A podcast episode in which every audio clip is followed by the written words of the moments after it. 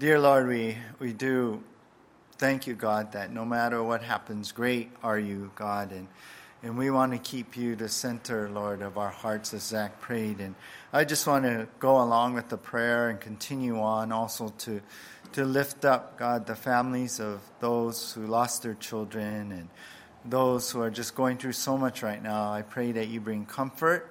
And I pray, God, that you bring healing and just help them find hope in you, Jesus. And and if they don't know you, I pray that perhaps some way, somehow, that they would be saved through this, God, and through such a tragic time. But we thank you that uh, you know all things and you're always there for us. And whenever we call out for help, God, you come.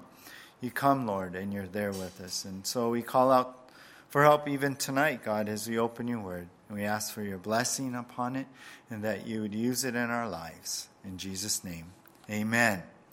Well, if you can um, open up your Bibles to Luke chapter 22.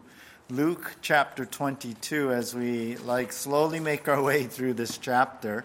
Uh, I'm, it has been a, a journey here and in, in going through this time and uh, through this book, but it's been a great journey. And this journey, though, uh, we're getting to the end, but we're still in chapter 22. We have 24 chapters in the book of Luke, but tonight we're going to take another section. Um, Luke actually, you know, out of all the Gospels, he writes like long chapters. So even though it looks like we only have a few chapters left, we actually have a lot of verses left, if you could look at it that way. But tonight we're going to be studying Luke chapter 22 from verse 21 through 30.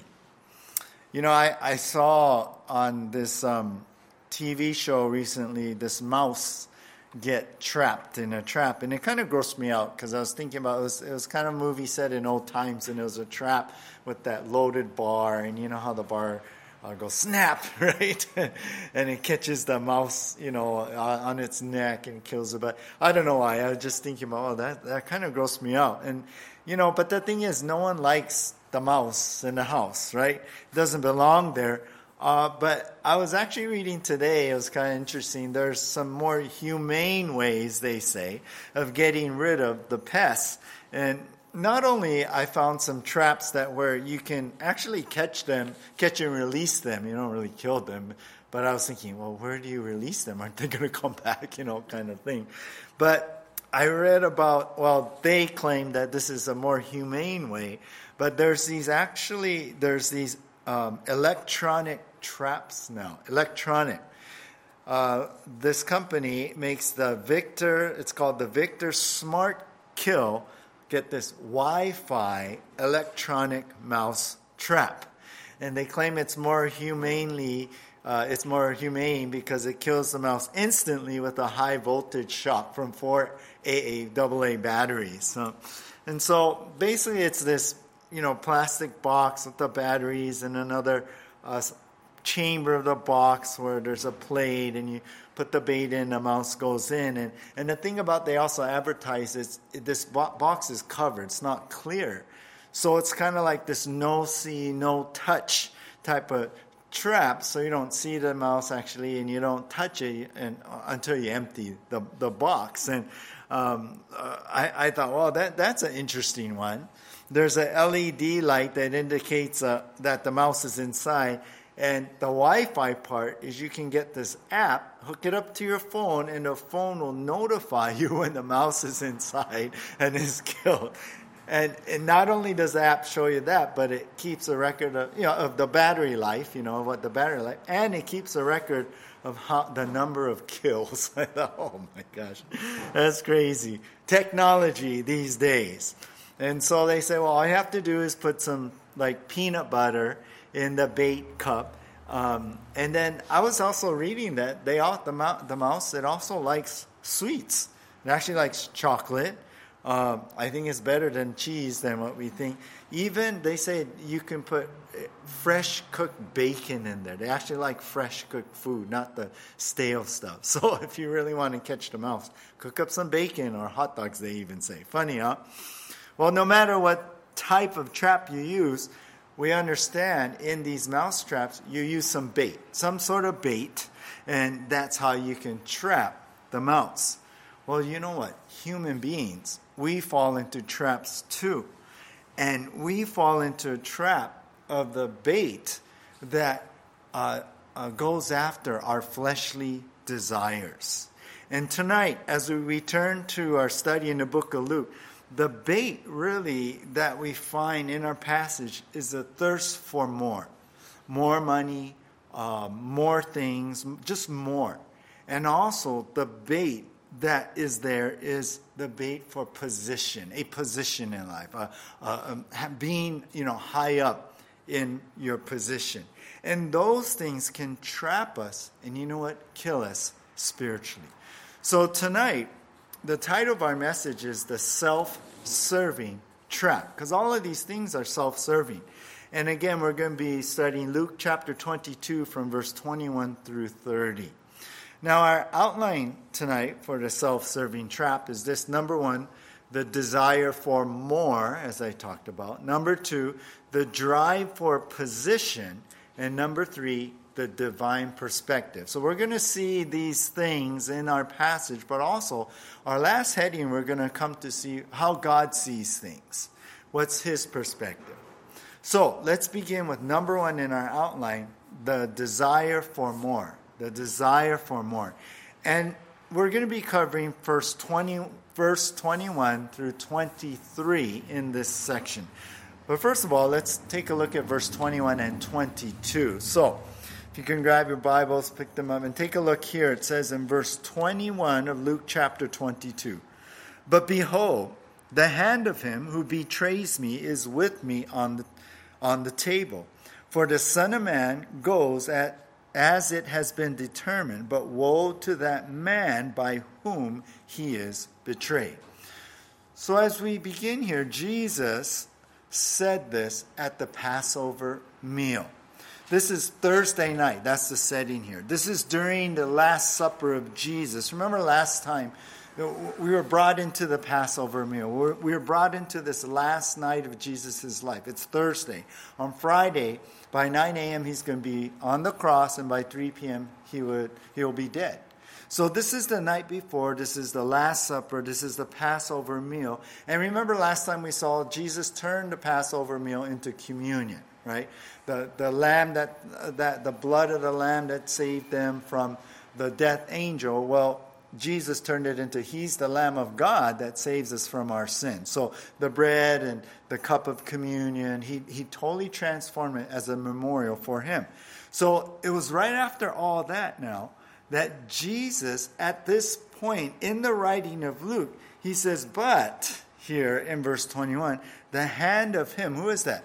That's Judas, right? The hand of him who betrays me. So we already understood that. Remember, there was a plot we went over at the beginning of this chapter that Judas went in on the plot to betray Jesus. He's looking for this opportunity to bring in the chief priests and their temple police and and some Roman soldiers that they procured to all this whole group to come and arrest Jesus. But they didn't want to do it while people are around. So they're looking for this opportune time.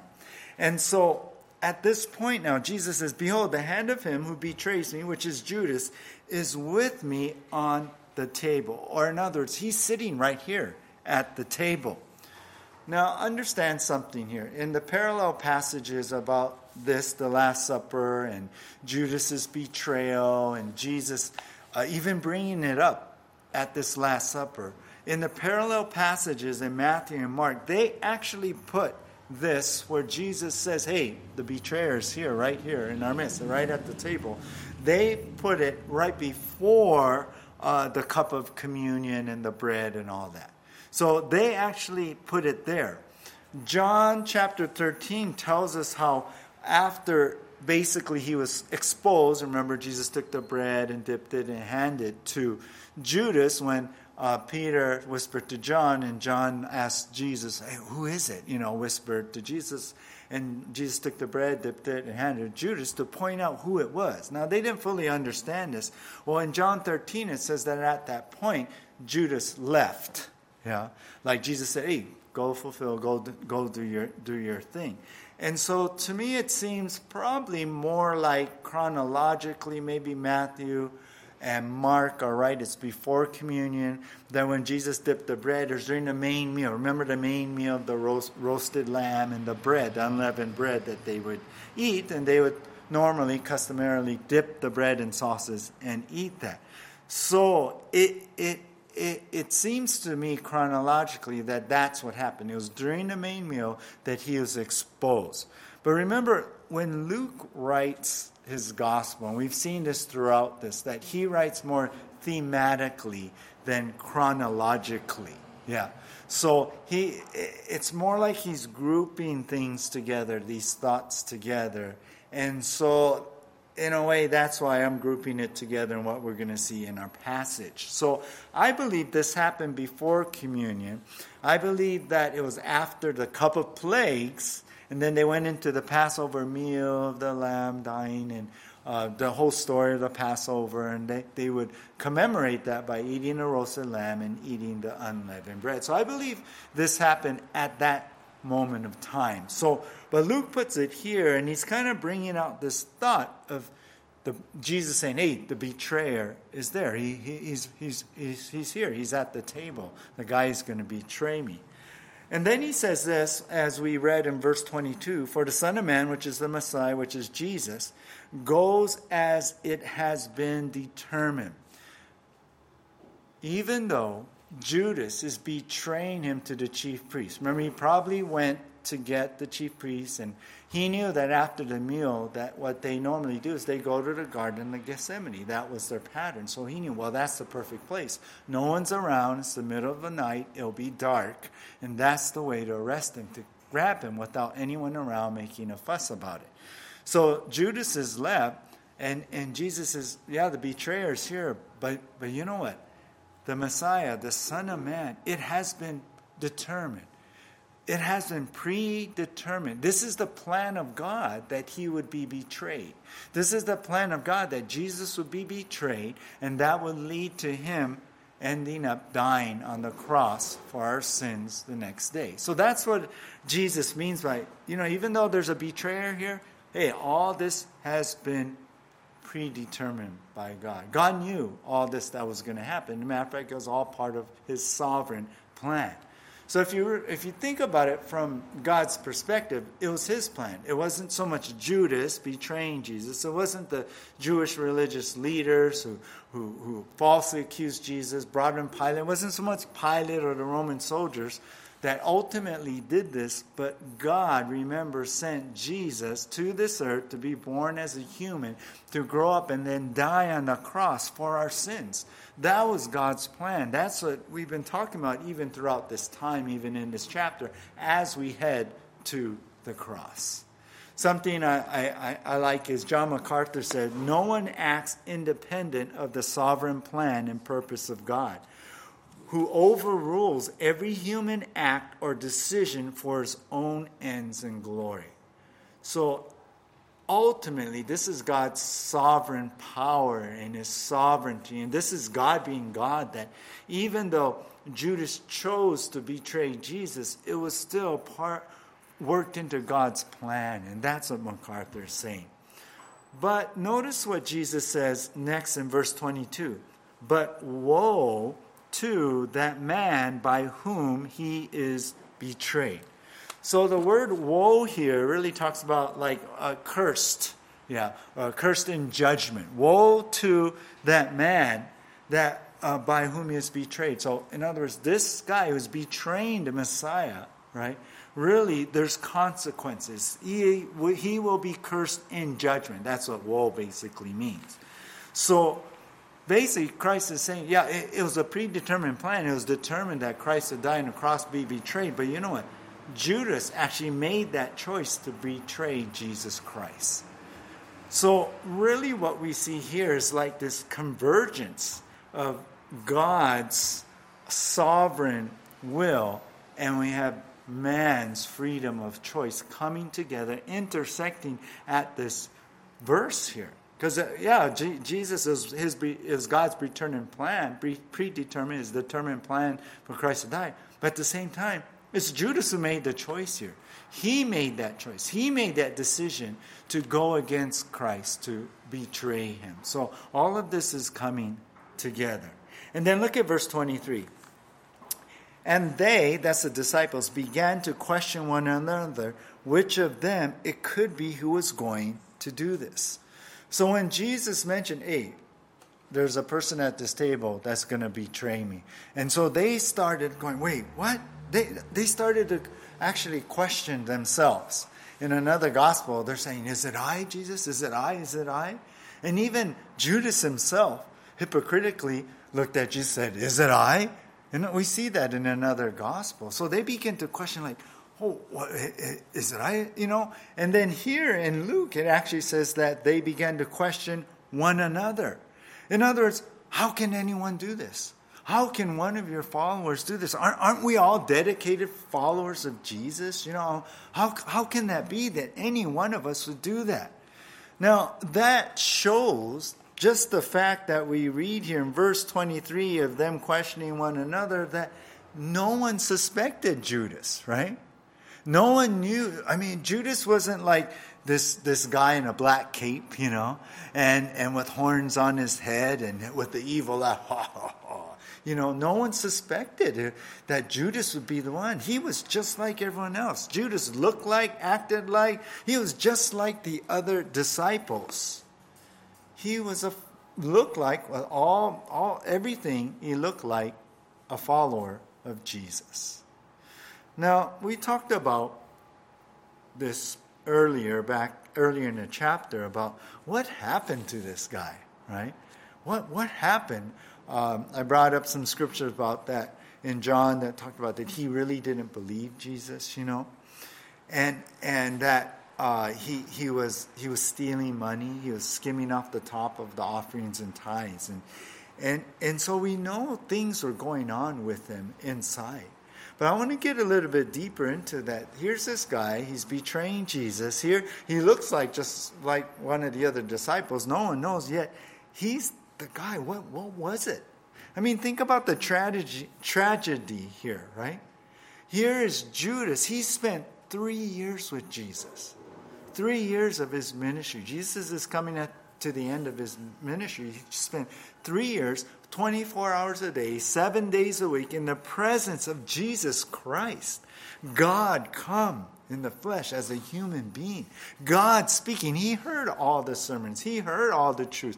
He, he, he was, you know, it, part of the, when Jesus took the 12, only the 12, and talked to them about deeper things, you know, and gave them the Word of God and um, insights into God's principles and what He was doing and all of that. That, that was, Judas was part of the, the 12 who heard all of that. Yet, he did not believe. Yet, he ended up here betraying Jesus. So, what was that? Why? Why? Well, we touched on it before too earlier in this chapter, but the really the reason, yeah, was he had an ulterior motive here. You know, he was following Jesus, not because Jesus is the Son of God and and and, and all that. He was following Jesus because he wanted to gain from following Jesus. He wanted to gain from being part of this group. So you understand, it was the self serving desire. Yeah, that's why he was there. It looked like he was real, part of the whole thing, but you know, underneath, John, uh, as I mentioned, John showed us he, he didn't really believe. He was taking money, yeah. So he was there for something else, and it was self-serving, and that was a desire for more. I mean, just taking the money shows his greed, right? And as I mentioned, we understand that uh, most likely he he wanted to be on the ground floor of this new uh, government that was coming. Yeah, if Jesus is Messiah, look, I want to be part of that. Yeah, I, I could make more money here. I can get more things. Yeah, I'll be up there in ground floor. You know, I'll be part of the administration. Oh, maybe I'll be the treasurer now. I'll take care of all the money. Yeah, right. That's my job now. Yeah. So, so it was all self-serving for him, and that desire for more really, that's why he was there That's why he, all these years he was there, and that's why nothing got got through, yeah, to him. As he skimmed off the top of the offerings, it just showed his greed. It showed his his his, his seeking for more, the materialistic heart, uh, more money, the desiring for more, and and that was really driving him. That brought him there. But when Jesus stopped serving his needs, right? When it seemed like there's no future for him because what? Jesus dying? What is he doing? Yeah? Well, he came he came in triumphant entry into Jerusalem. Remember the official entrance? Right there he could have taken over the kingdom, but he's not. He's delaying. What what's what's going on? So when it looked like there's no future and Jesus stopped serving his needs, he cashed out. Yeah? He was gone for that 30 pieces of silver.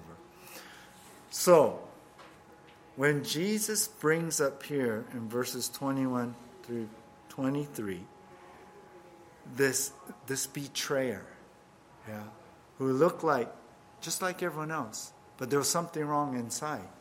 What we see is the desire for more was this self serving trap of Judas. And that became his downfall rejection of Jesus. So the desire for more was his self serving trap. That, he made his own trap with the self serving, and he got caught in it. And, and that was his downfall. Uh, that, that, I mean, think about it. Does anyone like name their children Judas? Yeah, Christian parents are like, well, we're going to have a baby, so let's think of some good biblical names, yeah? David or, you know, James or John or, yeah, you know, we, we um, I remember seeing Jared in the Bible and, you know, we named our son Jared, you know, but no one says, oh, you know, there, Judas is a biblical name. It's in the Bible, but no one does that, right? He, because he's, he's the evil one. He's the betrayer. No one's going to do that. We, we use, oh, you're a Judas. We use that as synonym, synonym for a betrayer, right? That's his downfall. And how did, become, how did he become a betrayer? By the self serving trap, his desire for more. And that made him fall and reject Jesus Christ. But you know what? Isn't that how the world is conditioning us or trying to condition people, right? I was thinking about how crazy you know, there's ads on social media, and and you know what the crazy thing is? It's customized to you. Yeah, I remember I was talking to my daughter-in-law once, and it's like, is it, you know, like like our phones, you know, Siri's waiting for commands, or or uh, Alexa, yeah, with the Amazon Echo Dot and all that. Alexa's waiting for commands, you know. And there, were, I remember there was news reports years ago about oh they actually listen and you know, but Amazon's like oh no we're we're actually um, kind of. Uh, trying to perfect Alexa, and uh, you know we're not li- really listening in, like spying in, but but it, it, we are talking about oh is, are they really listening because the ads on your phone seem to pop up to what you were just talking about yeah or I know, like say on Facebook, they actually keep a record, uh, keep track of your clicks, what ads you click on, or even as you scroll through. It seems like they're, they're following what you slow down in, you know, rather than go fast and stuff. And then the ads pop up that, that are pertinent to the things that you clicked on and, and uh, uh, what your interests seem to be. And so it's like this custom design thing so that these products would pop up so that you would buy it, take their service and and and it's really all this all it is is to target you and bait you into what? Getting more of what you're interested. in. You know, getting more, getting more. I mean, I, I mean that's it. That's the world. You got to get more. That's advertising, yeah? It's like uh, no one's going to advertise and say, "Oh, well, you have enough. Don't buy any more." you know, no, you need a you need a new one. You need the better one. You need a new version. On and on it goes. But you see, our sinful flesh, yeah, we're we're prone to be baited that way. Our sinful flesh gets caught up all into this the desire for more, the desire for something else. It seems like we're never content. We're never happy because our flesh never will be. And here's Judas. Yeah. The desire for more, that ended up being a self serving trap. That was his downfall. That, that's why he rejected Jesus. How about you tonight? Or maybe online, you guys. Have you been giving yourself to that part of that old sinful flesh, the old you, just constantly desiring more? Be careful. You know why? Because that kind of uh, a pursuit, yeah, giving into your sinful flesh, it's a self-serving trap. And you know what happens? Like Judas, you know what? You become deaf to what God is saying. Remember, Judas was with Jesus all these years. Did any of anything that Jesus said impact his heart? I think God was reaching out to them, him all the time. Did it? No. He was blind to who you know was right there. He had a hard heart toward Jesus. So be, watch out, be careful, because when you are constantly self-serving, you know what happens ultimately? You put God in a place to serve you. That's what happens. You may go to church, but it's so God would serve you. God touch me. God bless me. You got to do that. Yeah. You may pray, yeah, or you may even read the Bible, thinking, well, if you read the Bible, you read so much, you go to church, and you do your prayers, that God will give you this thing you want. And it's it's self-serving. You put God in a place to serve you. And then what happens? Well, like Judas, when God does not do what you want, what do you do? You bail. You bail on God. And you might even do something even worse. Like, look what Judas did. Yeah? He, he betrayed the Son of God. And what's so sad is, you know, Jesus chose him knowing what he was going to do. I think Jesus constantly was trying to reach out to him. And even when Jesus dipped the bread and gave it to him, yeah, that meant he was close by. Yeah, that meant he was he was right there in a place of honor next to Jesus. And when Jesus gave him the bread, it was it was really a, a, an act of love of reaching out to him. Like Judas, don't do this, don't do this. Yet Judas did that because of his self-serving heart, because he was trapped in this self-serving mode, because of his desire for more, and he betrayed the God who loved him. And that's what we do. So be careful to not fall into that self serving trap. All right, so we see number one, the desire for more. Now we go on here in our next section, well, the next verse really, verse 24, the drive for possession. A position, the drive for position. That's, and we're going to look at verse 24 here. Verse 24. So in Luke chapter 22, verse 24, we read, A dispute also arose among them as to which of them was to be regarded as the greatest.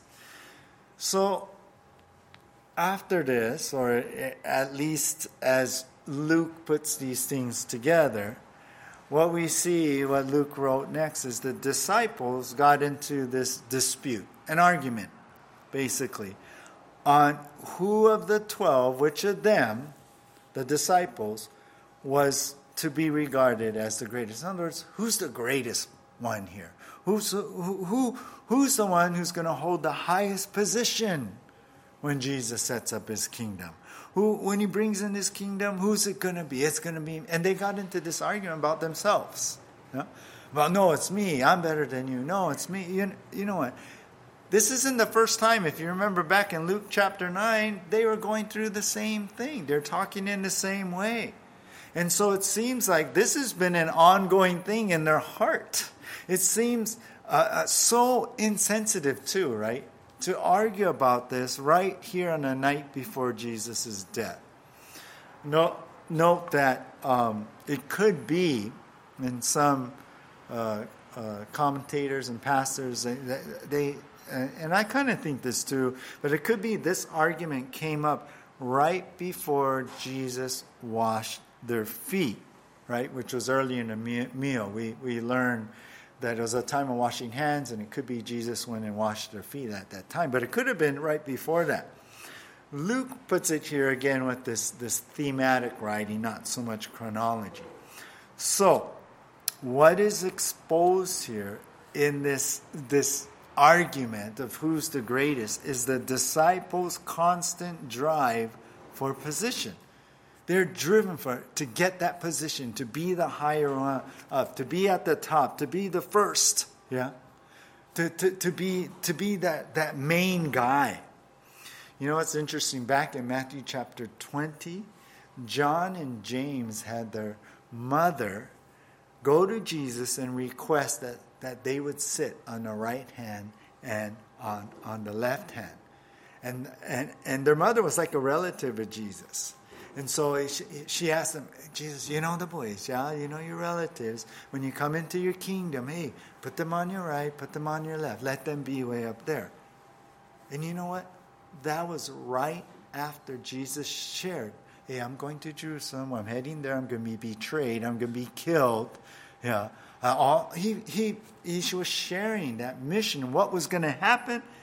And right after that, James and John had their mom go up and ask Jesus this. So this was a constant thing, this drive for position. They wanted that, that position up at the top. And how sad here in Jesus' last night of his life, these disciples were more concerned for their self, right? They're self seeking here. Their conversation exploded into a full show of their pride, their ambition. Rather than focusing on Jesus, they were self seeking. Notice that if this conversation, perhaps if this conversation happened after communion, that was super insensitive too, right? Um, you know what? Even though they may not have been like Jesus, I mean, even though they may have not been like Judas, what we saw earlier, the rest of the disciples, they were still self seeking here. They really cared for themselves more than what Jesus was going through. And you know what? That made them like deaf and blind.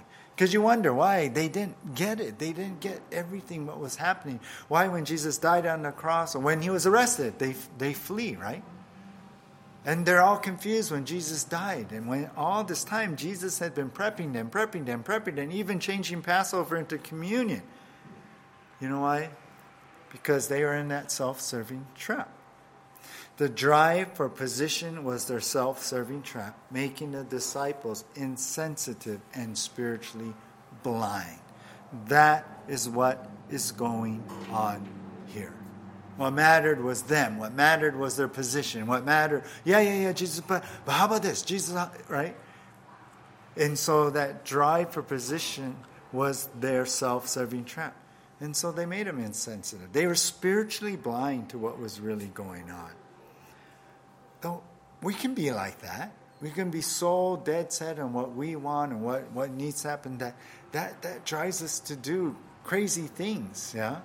Uh, to, to only see things one way, to, to really bring out things that shouldn't come out. Uh, one Black Friday years ago, I read, I read reports like, like this two shot and wounded in Florida parking lot outside a Walmart over, you know what, a parking spot. Or a Texas man pulled out his gun when a shopper cut in line at a Sears store. It's crazy. Yeah. What we do. Because we got to be there. We need a position. That and we're self-seeking in all that all that way. So this drive for position is it making you insensitive? Understand, it's like the disciples. You're you're you're doing this at the expense of Jesus' heart. That's not what he desires of us. Yeah. Not at all. So watch out for the self serving trap. Well, we've seen the desire for more, the drive for position. And now for the rest of our section from verse 25 to 30 is number three, the divine perspective. The divine perspective. Now, let's take a look at verse 25 and 26 first of all. Verse 25, and he said to them, The kings of the Gentiles exercise lordship over them, and those in authority over them are called benefactors. But not so with you. Rather, let the greatest among you become as the youngest, and the leader as one who serves. All right, so Jesus comes in now to correct what's going on, to correct their thinking, to correct how they see things. And, and so he, he hears this, he sees all this arguing going on, who's the greatest. So he steps in to, to, to, to give them really the divine perspective. How does God really see things, right? So he comes in with this contrast, first of all. He says, Hey, you know what, you guys, he said to them, that's Jesus, and in verse 25, the kings of the Gentiles, all the leadership, the governments, the kings, the rulers, they exercise lordship over them. In other words, the rulers in the world, they operate like this. They, they're, they're, they're, they're, uh, they are like lords over their subjects. That it's the basis of their position. They assert their authority, their domain over them. They, they, they rule in this, this, this way. And, and they require, um, that's what he means here when he says in uh, verse 25, they exercise lordship over them, and those in authority over them are called benefactors. Now, back then, uh, it was a title for public leaders. Caesar made the whole kingdom uh, that he required everyone in Rome to bow to him as their be- as his benefactor, or really his sor- the, your source of life. It's like I'm I'm I'm the one who give you life. So that's what that means is benefactor. So they come saying, I'm the one. You you gotta bow to me. You gotta honor me because of my position here. So Jesus is saying, you know, the way the world operates, they define greatness by holding this high position. That, that's the way they define greatness. You know, years ago, uh, Trump, President Trump, back before he was president, he said, I could never have imagined that firing 67 people on national television would actually make me more popular. Why is that? Why was uh, uh, that show such a hit? Well, the article talked about because most people wanted to sit in that chair and say, You're fired too. Yeah. And so they imagined that. They wanted to be that. They liked that, right? And so Jesus saying, Yeah, this is the way the world op- operates lordship. You're, you know, you're, you're in this high position. And so that's what greatness is, is you hold this high position. But Jesus says in verse 26, but not so with you guys. In other words, this is not for the way you guys become great. Not the way you disciples are supposed to operate. Well, what is it? Well, he says, let the greatest one among you, the greatest disciple, become as the youngest. Now, what does that mean? Are they supposed to become a little child again and all that? No. What he means is is is the lowest. See, back then, the the young were the least honored. Yeah. So he's saying, you want to be the greatest, then you got to become the lowest. Yeah. You got to become what the world says is the least honor.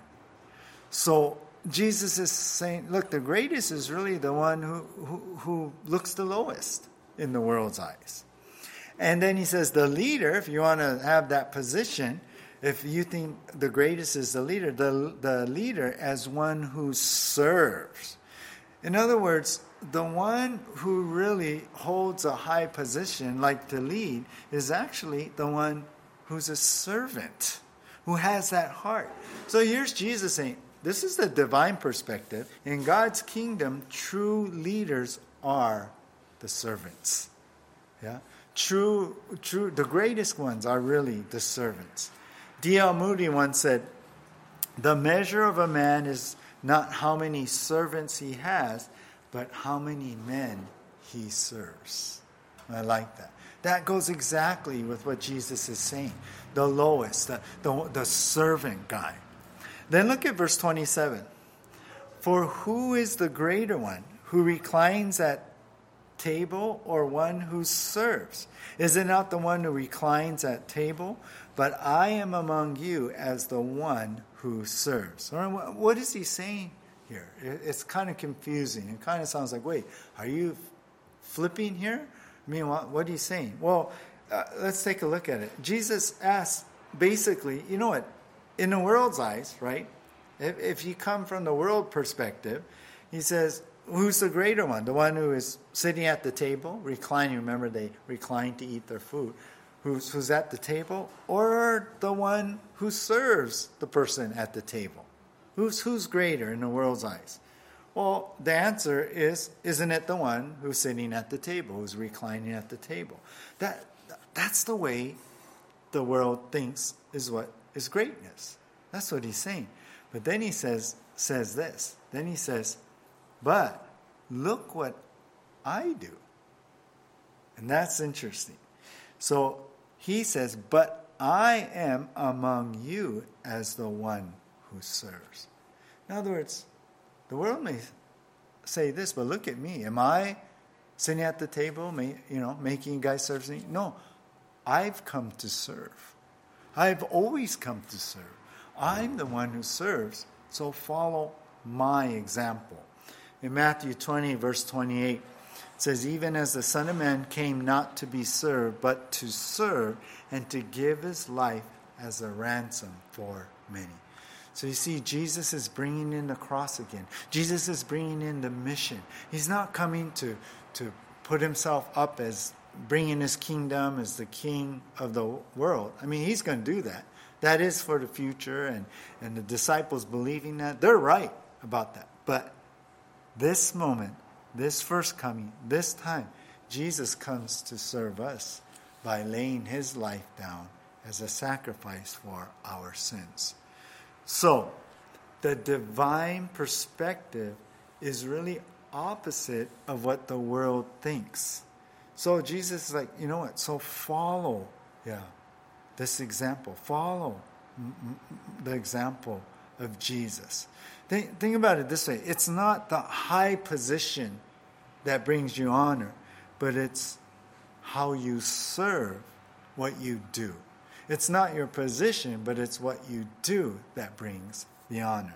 So the divine perspective is so opposite of what the world thinks.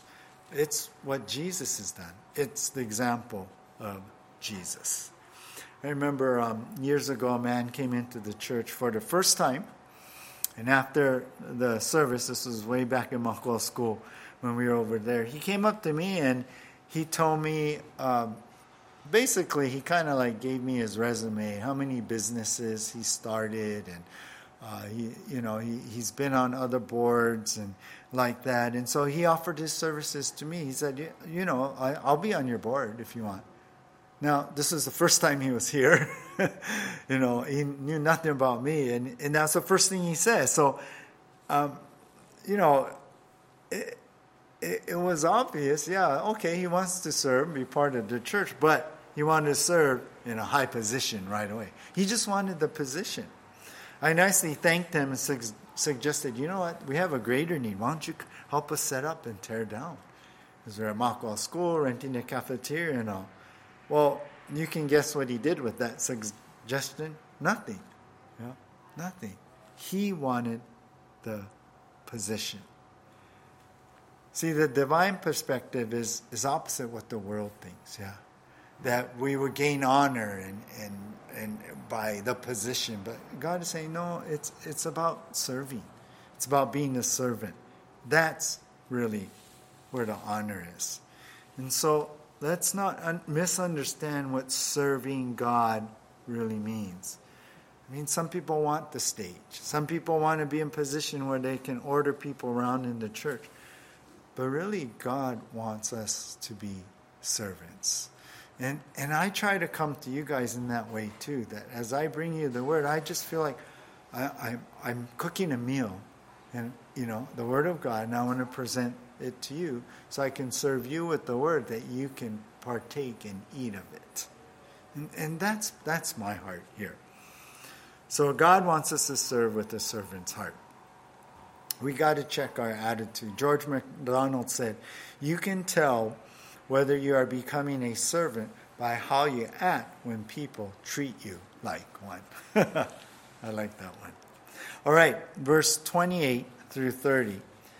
Jesus goes on and says here, You are those who have stayed with me in my trials, and I assign to you as my Father assigned to me a kingdom, that you may eat and drink at my table in my kingdom, and sit on thrones judging the 12 tribes of Israel.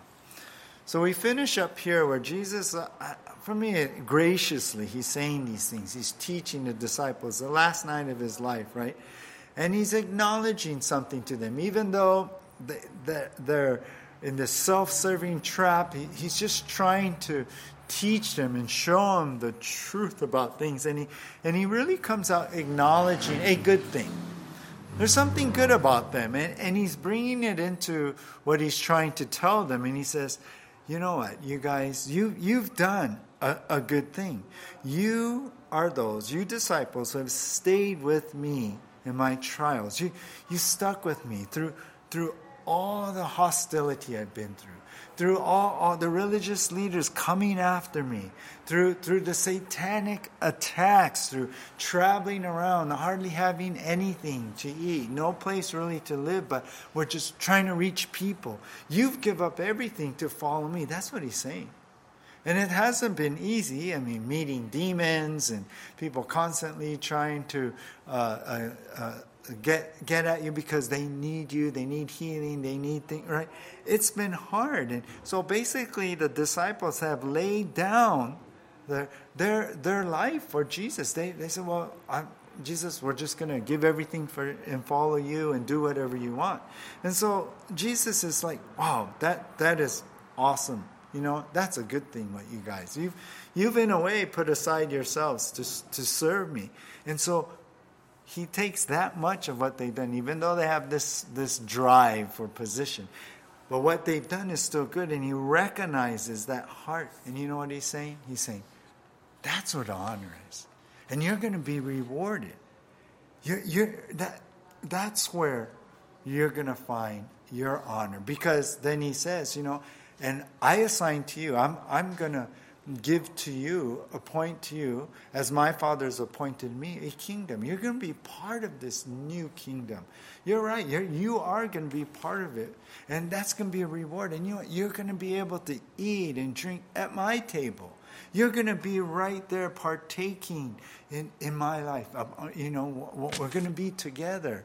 Yeah, you're going to be part of this administration. Matter of fact, this new administration, you're going to sit on thrones yeah, in other words, seats of, of government able to even judge even the 12 tribes of Israel. And we know in the millennium, right, the 12 tribes of Israel, as, long, as well as Gentile believers, we're going to be all together in the millennial kingdom.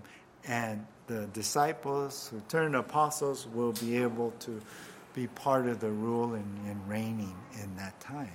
So Jesus is like, you know what? Be, because you had that serving heart, you're going to be honored. I will honor you. So, do you see what he's saying? God's kingdom, the divine perspective, it's opposite from the world. The world is eh, the world's standard is, hey, the one who is in position, he's going to be honored. But Jesus said, no, it's not about the position. In God's kingdom, the lowly servant, the, God, the person who serves and sacrifices everything for me, that's going to be the honored one. So even with the disciples, he's showing them it's not about your high position that you're going to get honor. No, it's about how you serve. What you do is going to bring the honor. And you know, that makes me think about James chapter 4, verse 10. Humble yourselves before the Lord, and He will exalt you. Right? We're not to exalt ourselves, James talks about. No, we just humble ourselves. We just become that servant. So, the last thing, the last point I want you to see is the divine perspective is how humble servants are the ones who will be honored in the kingdom. Those who serve. Those are the ones. Those, those are the ones. Not, oh, I had this position, yeah. I, I think pastors and leaders in the church, they'll probably be in the back. Yeah. You know who will be honored? The people who serve night and day, the people who pray, the people who who've been faithful to pray for the church and the pastor, the ones who, who move the chairs and set up things. It's, it's not going to be the worship leader and pastors. I, I think we're, we're going to be in the back because God's going to honor those who sacrificed and, and gave everything for God's kingdom in a lowly, humble way. That's what I think. And so the divine perspective is how humble servants are the ones who will be honored in the kingdom. You know, the world honors those great leaders, right?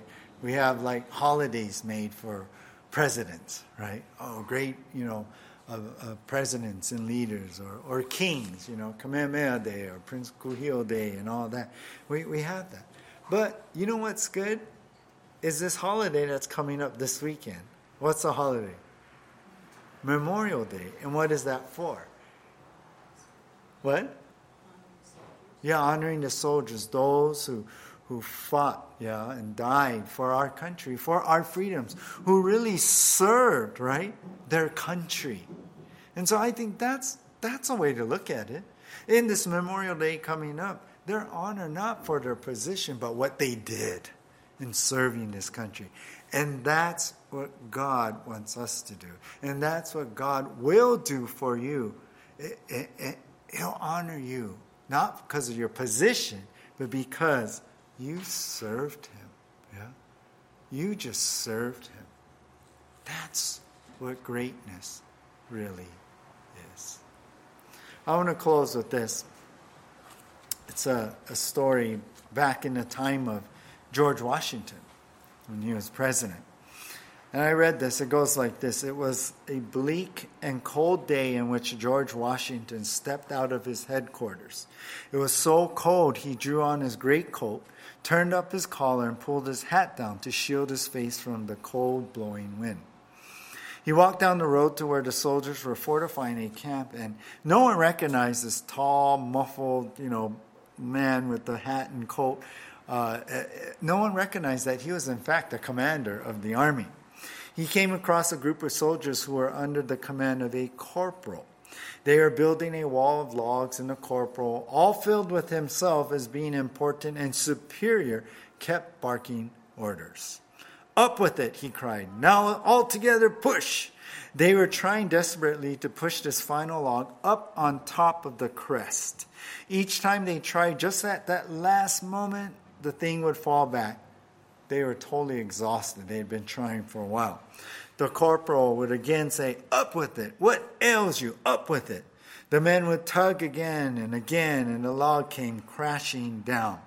Finally, as he starts barking at them again, this corporal, at that moment, this time, Washington himself goes up to them, exerts all his strength, and helps them to push the log, and it falls into place. The exhausted men were about to thank this unknown soldier who had come to their aid. But at that point, George Washington turned to the corporal and said, Why don't you help your men with the heavy lifting when they need another hand? Well, the corporal replied, Don't you see that I'm a corporal? Washington said, Indeed. And then he opened up his coat and revealed his uniform. I'm the commander in chief. And that and Washington said, and the next time you have a log too heavy for your men to lift, send for me. That's the attitude, yeah? And Jesus did the same. Jesus set that example to serve. And he's calling us to do the same. He's calling us to be a servant. And that's how, you guys, that's how we can escape the self serving trap. Let's pray. Lord, as we come to a close tonight, we learn some deep things, God, and maybe some ugly things about ourselves are being revealed. And Lord, it may not just be this desire for more or a drive for position, but there's a lot of ugly things in, in us when we're self serving, God. When we make ourselves the center of the world, of everything, that we, we make it about me, not about you. God, help us, Lord. We are trapped in many ways of self serving, Lord. God, we want what we want. We compromise your truth and principles because of what we want. Lord, we make excuses even, Lord. We make sin look good when it, it really isn't. It's just self serving. We pick and choose what we follow in the Bible, and we make excuses for the things that we don't follow. Why? Because we're self serving. But that's a trap. So help us to see that tonight, Lord. That we need to lay everything down, that we need to be real with you, true and honest, and what sin is sin, what sin, what's not is not, but to deal with things that way, and especially when it comes to the issues of our heart when we serve ourselves. So, Lord, we all confess to you right now those things that shouldn't be there. The, the idols we have set up, God. Lord, we confess and ask for your forgiveness, and we pray, Lord, that God free us from the desire for more, the drive for position, for those things that come between you and I, Lord. So help us tonight, God, as we confess. Forgive us, free us, Lord. And I pray for your Holy Spirit to work as we sing this last song tonight in worship to you. In Jesus' name, amen.